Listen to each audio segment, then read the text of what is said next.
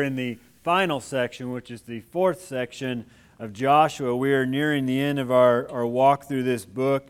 Um, if you weren't here last couple of weeks, we did kind of do a, a massive uh, clump of scripture and dealing with the allotment of land. Uh, if you have your Bible with you, if uh, you have your phone that has your Bible on it or your tablet, whatever, uh, we're going to be in Joshua chapter 22 this morning. And as you make your way there, um, kind of setting up what we're going to be talking about. Um, this week I began thinking about family and thinking about, you know, my, my family, the Hurchins and the Helms family, and, and how often we actually get together and talk. Now, my family's a little bit different. We have, uh, my dad is a retired pastor, but still pastoring. My brother's a senior pastor at a church, and, and I'm the pastor here. And so sometimes our scheduling and things like that doesn't always line up. And so we don't get to see each other as much as we would like to. Um, and the same goes for Jamie's family. We, we see them kind of sporadically throughout the year. And as we get closer and closer to Thanksgiving and Christmas, we know there's going to be some times that we're going to see each other more often than we normally do. And, and with that thought, I started thinking about us as a church family. And, and I can say this, and I mean this, this, I mean this in a good way. I see you all more than I see my own blood family. And, and with that said, I don't, we don't see each other enough um, I began thinking about that. You know, some of us, we run into each other throughout the week. Some of us, we only encounter each other uh, on Sunday mornings, maybe Wednesday nights, maybe in a small group or some other thing going on in, in the community. But as family of God, we're to be this tight knit family that we, we hang out with each other. We're with one another. I enjoyed Friday night as I sat by some of my brothers and sisters in Christ, and we uh, were enjoying the Stratford jams during the timeouts and the quarter releases, and uh, the complaints that the song never ended, uh, or never got to the good part at least. Um, I know some of y'all related, so this this is kind of hard for your, maybe harder for you to grasp because some of y'all have families sitting right by you, and and and you have sections of people that you hang out with very regularly. But when you look in Scripture, we see that God's people continually met together. They met in each other's homes, they met at the temple, which was kind of their church, and continually met together and shared their life with one another. And you read through the book of Acts in the New Testament, you see that it seemed to be a habit that, you know, they didn't go out by themselves. They were always with other believers. They're always sharing their life, going through the struggles and, and going through times of perseverance with one another, going through the times of praising with one another, praying with and for one another. In the book of Hebrews, in chapter 10, the Bible says that, and let us consider how to stir up one another to love and good works, not neglecting to meet together as is the habit of some, but encouraging one another, and all the more as you see the day drawing near. And even though there's not a set time within Hebrews or even the Bible, the Bible doesn't command us that we have to worship on Sunday morning. Uh, in the book of Acts, it was called the Lord's Day. It's when they gathered. It was a celebration when Christ came out of the tomb the first day of the week, which is Sunday. And there isn't a set time. You know, you have to meet at this time on Sunday mornings to meet and to gather. The Bible is pretty clear that we as God's people should continually gather together. Verse 23 says that we should hold fast to our confession of hope, who is Jesus Christ. Verse 24 says that we should stir one another to love in good works, which is our calling as followers of Christ. Verse 25 is that we should encourage one another. And I hope if you as you've been here this morning, you felt those things. You felt the confession of hope through the music and the stirring of love and good works and the encouragement. But the reality is, we are with our coworkers, our peers, uh, our classmates, other people throughout the week a lot more than we are with God's people. Would you all agree with that? And so, how do we handle that? Because I know you all are busy just like everyone else is busy. You got kids and, and you got responsibilities and all those sorts of things. And so we're out and about in, in the world and we're supposed to be doing that. But how do we remain connected in the midst of being in our busyness, in the midst of being in our separation? And in Joshua chapter 22, believe it or not, it deals with this very issue. Our title this morning for the message is Unity in Separation. And when God's people separate, the Bible lets us know there's a way that we can remain connected to one another, and that's what we're going to look at in verses 1 through 9 of Joshua chapter 22, verses 1. Uh, I already said that, verse 1 through 9. Let's read it together, and then we'll walk through that. And it begins At the time Joshua summoned the Reubenites and the Gadites and the half tribe of Manasseh.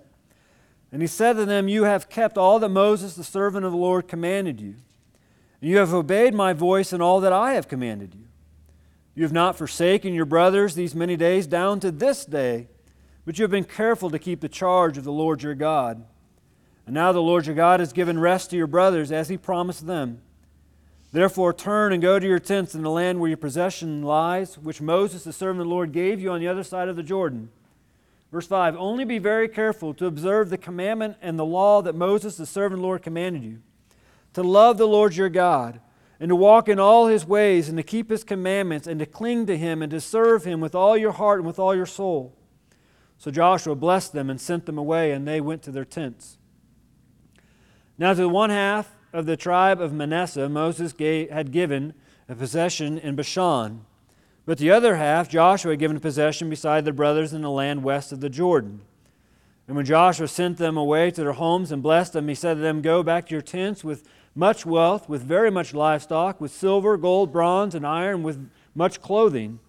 Divide the spoil, divide the spoil of your enemies with your brothers. Verse 9 So the people of Reuben and the people of Gad and the half tribe of Manasseh returned home, parting from the people of Israel at Shiloh, which is in the land of Canaan, to go to the land of Gilead, for their own land of which they had possessed themselves by command of the Lord through Moses. Let's pray together. Father, I thank you for this day. Lord, I completely surrender to you. I ask be that your Spirit just opens up the scriptures to us in this moment. Father, I thank you that you know everything that's going on in everybody's life in, in this place. There's not a thing that is hidden from you. We praise you and we glorify you that we don't have to come in and try to put on a show. Father, we can be real in front of you, and in front of our brothers and sisters in Christ. Lord, I know that everyone in this room has things that they're struggling with. Lord, I ask that through your word and by your spirit and for your glory, that you speak to us in a way that only you can speak to us as our Heavenly Father. I pray for those here this morning who do not know you as their Lord and Savior. Father, it's only by your Spirit and by you drawing them to yourself that that can be revealed. So I pray that that mercy and that grace be given to them this morning, that you would open their eyes to see and give them ears to hear. This time, Lord, I ask that your kingdom and will be done in each and every life, that you do not allow me to get in your way and what you want to have said this morning. Lord, make us a stronger people, a stronger church, a stronger family together. Forgive me where I have failed you. And I thank you for what's going to happen in the next couple minutes in all of our lives. And pray us all in the name of Jesus. Amen. One particular commentator wrote about this passage of Scripture that this chapter emphasizes the importance of the unity of God's people. It is a unity in the midst of diversity, but one which insists there are certain non negotiable points which are pivotal for retaining unity. Thus, this chapter reminds us not of the importance of the unity of God's people, but also that such unity, in spite of their differences, is a sign of the presence of God. We come into the final section of Joshua, which begins in chapter 22 and runs through chapter 24, where Joshua is now sending out the people of God. The promised land has been conquered. There are still people dwelling in the land. We know that from earlier passages of Scripture. But the people are now taking possession of the promise that God had given all the way back to the book of Genesis. As we come into chapter 22, what we find is the theme in this particular chapter, in these particular verses, is the faithfulness of God's people being connected and unified, though they're going to deal with a physical separation here in a moment.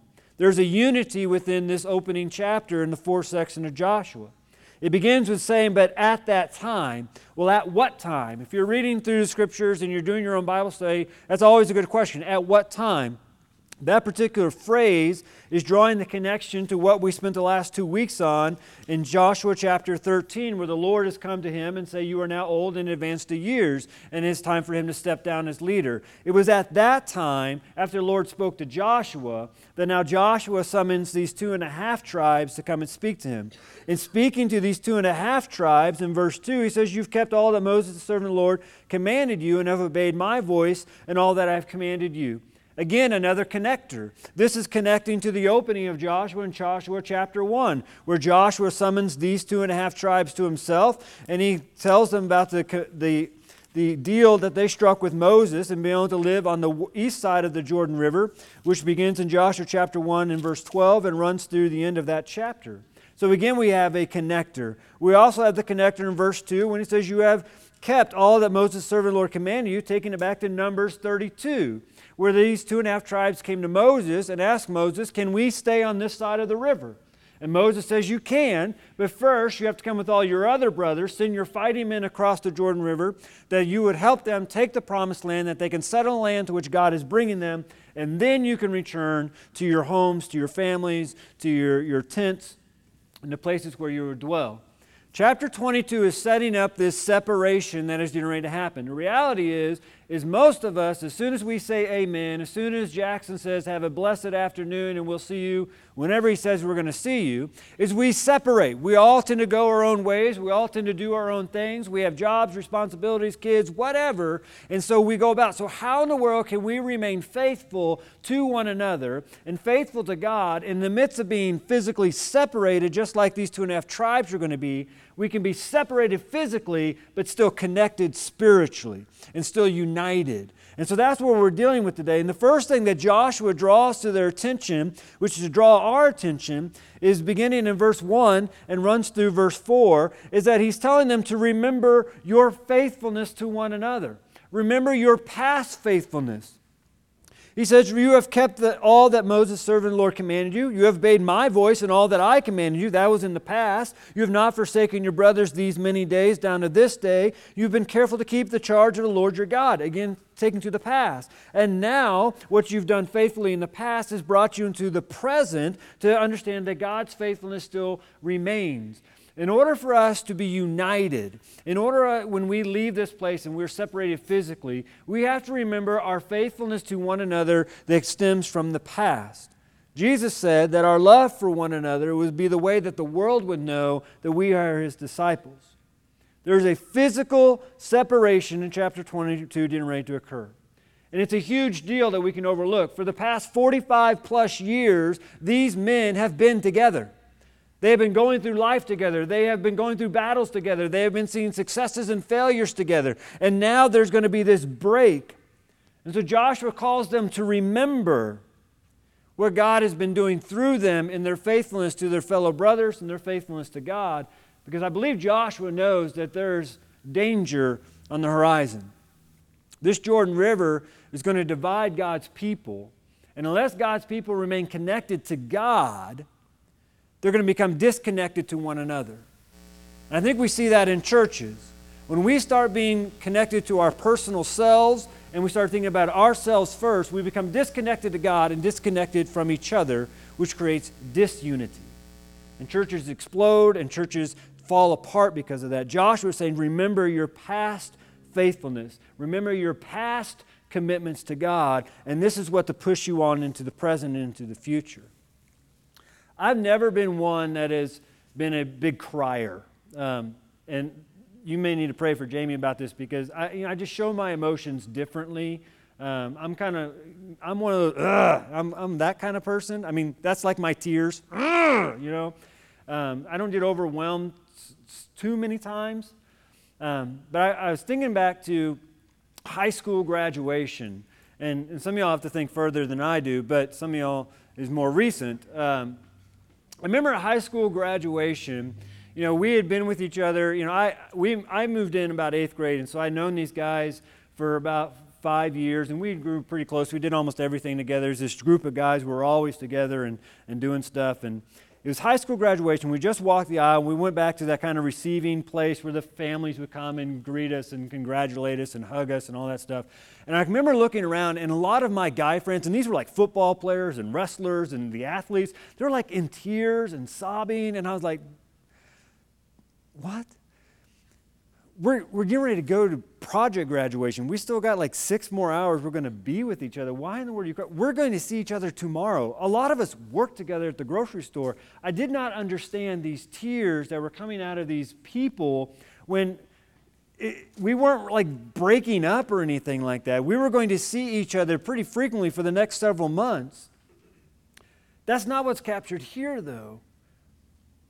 I imagine Joshua's heart is, is kind of being torn, kind of like youth camp the very last night or last day, like, oh, I love you, and I can't believe it. I mean, Joshua's probably just going through these emotions about everything we've gone through, everything that we've accomplished, and now you're going back because that's, that's the promise of God. That's what God's given you.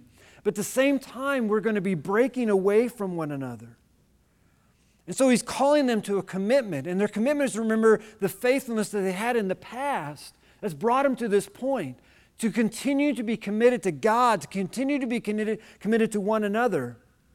And this is what the church is. The church is not a building, it's not a place for the post office to find. The church is a gathering of God's people who are committed to one another and committed to God.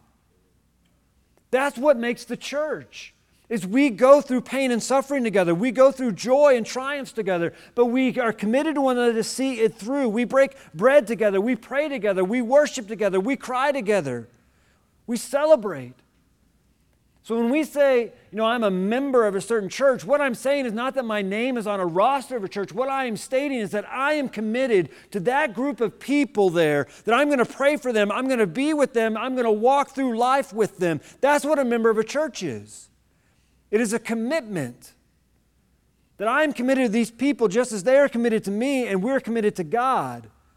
So Joshua tells these, these people here that even though this Jordan River is going to separate us, these are your brothers here. And the word brothers is used frequently in the New Testament. It's a word used to describe the people of God. It's typically gender neutral in the Greek, but the word brothers implies belonging to God uniting with other believers and belonging to one another as one body to form a church. So, as we are going to separate here in a matter of minutes, how do we remain committed to one another? Well, a few ways is talk about what God is doing at your church family. How often are we sharing with people that are in our lives outside of the church what God is doing to the people we're committed to within the church? How often are we excited about what God is doing in our life, what God has done for us on a particular Sunday, how we experienced His presence, how we worshiped Him, how we, how we felt the joy of the Spirit within us? Are we sharing about those things throughout the week? Because it, share, it shows our commitment to our family, our church family, and our commitment to God. It brings God the glory. The word glory is funny because it, it means when we bring God glory, we're a walking advertisement for who He is. So if you say, This is your church, this is my church family, then what you're saying is, This is the people I'm committed to. It's not that we're not committed to other brothers and sisters in Christ who go to other churches, but this church, this is the church I can be real, I can be raw, I can be open to. I know that they won't judge me, they will love me through it, they will encourage me through this. And my fear is there's a lot of us here this morning that don't feel that way at church. We feel we'll be judged. God has called you here to be committed to one another and to walk through life together. And so, what Joshua does here is he gives them a charge. In verse 5, he says, Remember your faithfulness, verse 1 through 4. But in verse 5, he gives them a charge to remain faithful. And I just want to walk through this real quick. Verse 5 says, Only be very careful to observe the commandment and the law that Moses, the servant of the Lord, commanded you. You know what? That's, that's what they've already been doing. That's what he said you had been doing back there in verse 2.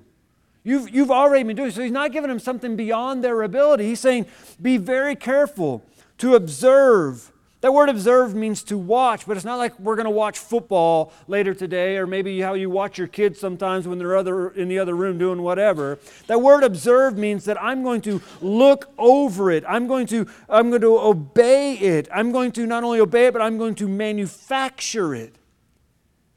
So he's saying, be very careful to observe the command of the law and Moses. Be very careful to obey the word of God. When we separate here in a little bit, we're going to be very careful to obey the word of God so much that it manufactures out of our life. That's how we remain committed to one another. That's how we remain committed to God. That I'm going to obey this thing and it's going to be seen in my life. The Bible calls this fruit. And so it's our commitment to God and each other while we're apart that we're going to obey and produce the Word of God out of our life in the places that we go when we separate. He says that you are to love the Lord your God. And this, this all comes back from Deuteronomy chapter 6, known as the Shema that he's drawing from. To love the Lord your God. That word love, it means that you're to love him as in a partnership, in a relationship. He's not some God who's far off. Even though the tabernacle is going to remain in this part of the land and you're going to cross that river, the God that we serve is with you. He is ever present. And so you're to love him in this partnership that he has with you. You're to walk in all his ways. You are to go as you go. You're to go in the ways ways of God. You are to keep His commandments. That word keep is the same Hebrew word that we read in verse 5 for being very careful. It means that I'm going to guard God's commandments in my life. I'm going to watch over it. I'm going to protect it above all other things because I know this connects me to God. It connects me to God's people. And I'm going to cling to Him there in verse 5. And that's probably the most visual one for me.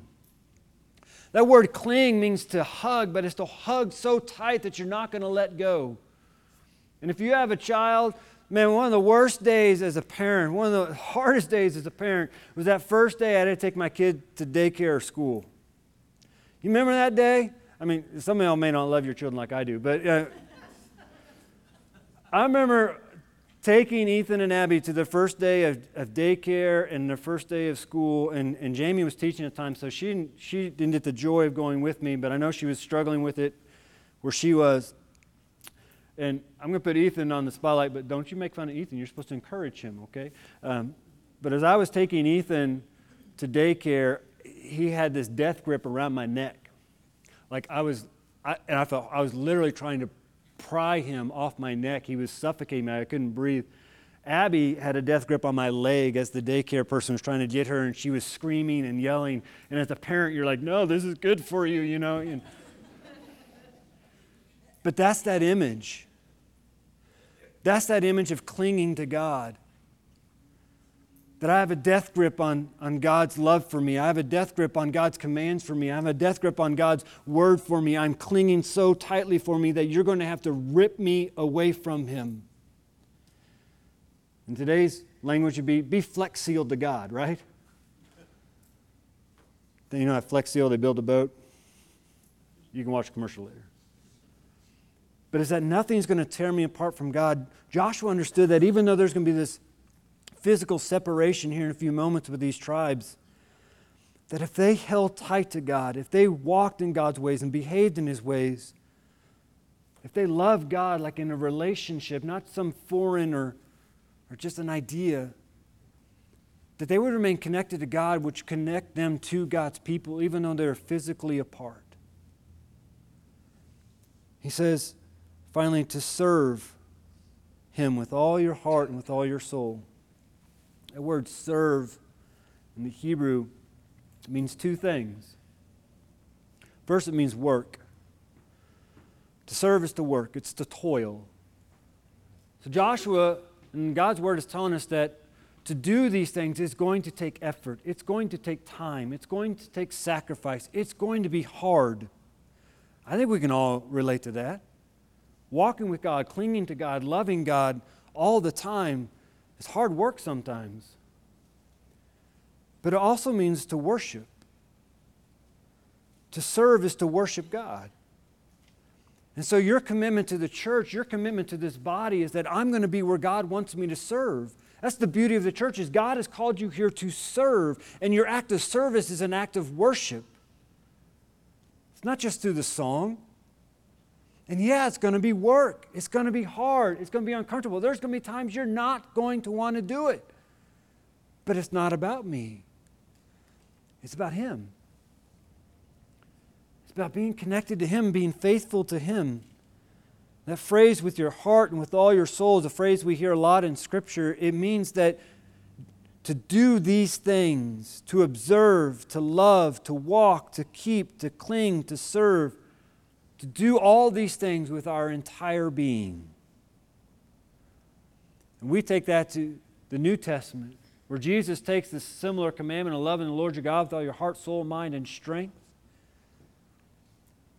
And we follow that commandment because Jesus calls us to go all in because Jesus went all in for us. And these people here in Joshua in chapter 22, they're realizing that God's faithfulness to them is calling them to be faithful. Or as Paul writes in Romans chapter 1, faith to faith. Our faithfulness to God in the past allows us to be faithful to God in the present, which going into verse 7 through 9 results in our faithfulness to God in the future. Now, to the one half tribe of Manasseh, Moses had given the possession in Bashan. That's this tribe, this half tribe is going to leave. But the other half of Joshua had given possession beside their brothers in the land west of the Jordan. And when Joshua sent them away to their homes and blessed them, he said, Go. Go back to your tents with much wealth and very much livestock and silver, gold, bronze, and iron, with much clothing. Divide the spoil of your enemies with your brothers. Did you catch a key word there in verse 8? You got much wealth, very much livestock, silver, gold, bronze, iron, and much clothing. Joshua gives us speaks of their faithfulness from the past, gives them a charge in the present to take them in the future. And he, what he does is he uses the results of their faithfulness to continue to call them to be faithful. He says, Look what the faithfulness of God has brought into your life. Look what the faithfulness to God's people has brought into your life. You have much wealth, you have much livestock, you have much clothing, you have silver, gold, bronze, and iron. You have all these blessings, and this is what faithfulness is meant to produce in our life. Again, the Bible calls it fruit, but our life should be a life that we are so faithful to God, we are so faithful to God's people, we are leaving a trail for people to find Jesus. Like Hansel and Gretel. But we're trying to lead them to Jesus, and it's all because of our faithfulness and how we speak about God and how we speak about our church and how we speak about God's people when we're away from one another is what the world hears. How faithful are we? Do the people in your life know who you call your church family? Do people in your life know that your utmost charge is to be faithful to God? Do they see you observing the commandments of the Lord? Do they see you loving the Lord your God? Do they see you behaving in God's ways? Do they see you guarding God's commands over your life? Do they see you holding tightly to God? Do they see you worshiping and working with God with all of your heart and soul and mind? Do they see God in you? That's how we remain connected, even though we're going to be separated. Because when we leave this place, one thing that the people of God did, you can read in the book of Acts, is when they left and they broke from one another, because they did go home to their own homes and their beds and their dinners and their families. When they come back together, they worship God and they would share about the things that God is doing. When we leave this place in a matter of minutes, God sends us out in His name as His ambassadors, as His disciples to be light and salt of the earth, so that when we come back and unite as the church, we can share about how faithful God has been out there and encourage one another. We are to continually be connected, even though we may be physically separated. So, as a believer, that's the questions we have this morning. Am I living verse 5 in my life? And I remaining connected to God because my connection to God impacts my connection to God's people, and vice versa. My connection to God's people impacts my connection to God. You may be here this morning like, well, I'm not a believer. I'm just kind of checking this thing out. Someone brought me here. So, what in the world does this passage have to do with me? Well, Joshua is sending these tribes home They made a promise back in Numbers 32. They fulfilled that promise leading up to Joshua chapter 22. And now they're ready to return home. They had fought the battles that needed to be fought. There is another battle, and the battle is going on in your life and your heart right now, where God sent His Son to this earth to fulfill His promise to fight your battle. See, Jesus left His home, He left His throne, He came to this earth to take the wrath of God upon Himself. He died on a cross, they placed Him in a tomb. But the Bible says He rose three days later. later. The Bible says, when I believe that God is that faithful to me despite my sin, and God loves me that much despite my sin. And I believe that in my heart to be truth. And I confess with my mouth, the Bible says, I will be saved and be given the promise of eternal life. The Bible lets us know that Jesus came out of the tomb, and for 40 days, hundreds of witnesses saw him. Some of them touched him, some of them ate fish sticks with him. They spent time with him. And then Jesus arose, he ascended back to his home. Just as these tribes were heading back home, Jesus went home. But Jesus went home with this promise I'm coming back. I'm coming back for my people, my brothers, my sisters in Christ, my family. And that promise is only for those people who are part of the family of God. That's not membership. That means I have accepted Jesus Christ as my Lord and Savior. You may be here this morning, and that's exactly what you need to do. You need to place your faith in God's faithfulness for you. Perhaps you're here this morning and I and I'm reading this and I know the battles in church. I know that sometimes we want to remain reserved and we don't want to share our life the way we should. Perhaps the prayer for you this morning is for God to soften your heart so you can become deeper connected to your brothers and sisters in Christ. God has brought you here for that. You don't have to walk this life alone. We're going to come this time of invitation. I'm going to ask Jackson to come up and lead us. If you need to come down and pray with me, if you need to say, Pastor Mike, I want to be saved, I want to know more about this salvation thing, I'm going to invite you to come down. If you just want to come and kneel before the Father, maybe you need to pray to God, God, give me that heart of verse 5. I'm going to ask you to do that. I'm going to be here. I'm going to ask Mike Marler to come on down. He's going to be down here as well. If you don't want to talk to me, that's fine. You want to talk to another Mike, then Charlie, why don't you come over here? So we'll just make sure if you don't want to talk to Mike's today, then that's fine. You can talk to Charlie. But we're here because this is where God has called us. I'm excited what God is doing at Harvest Hill. I'm so excited.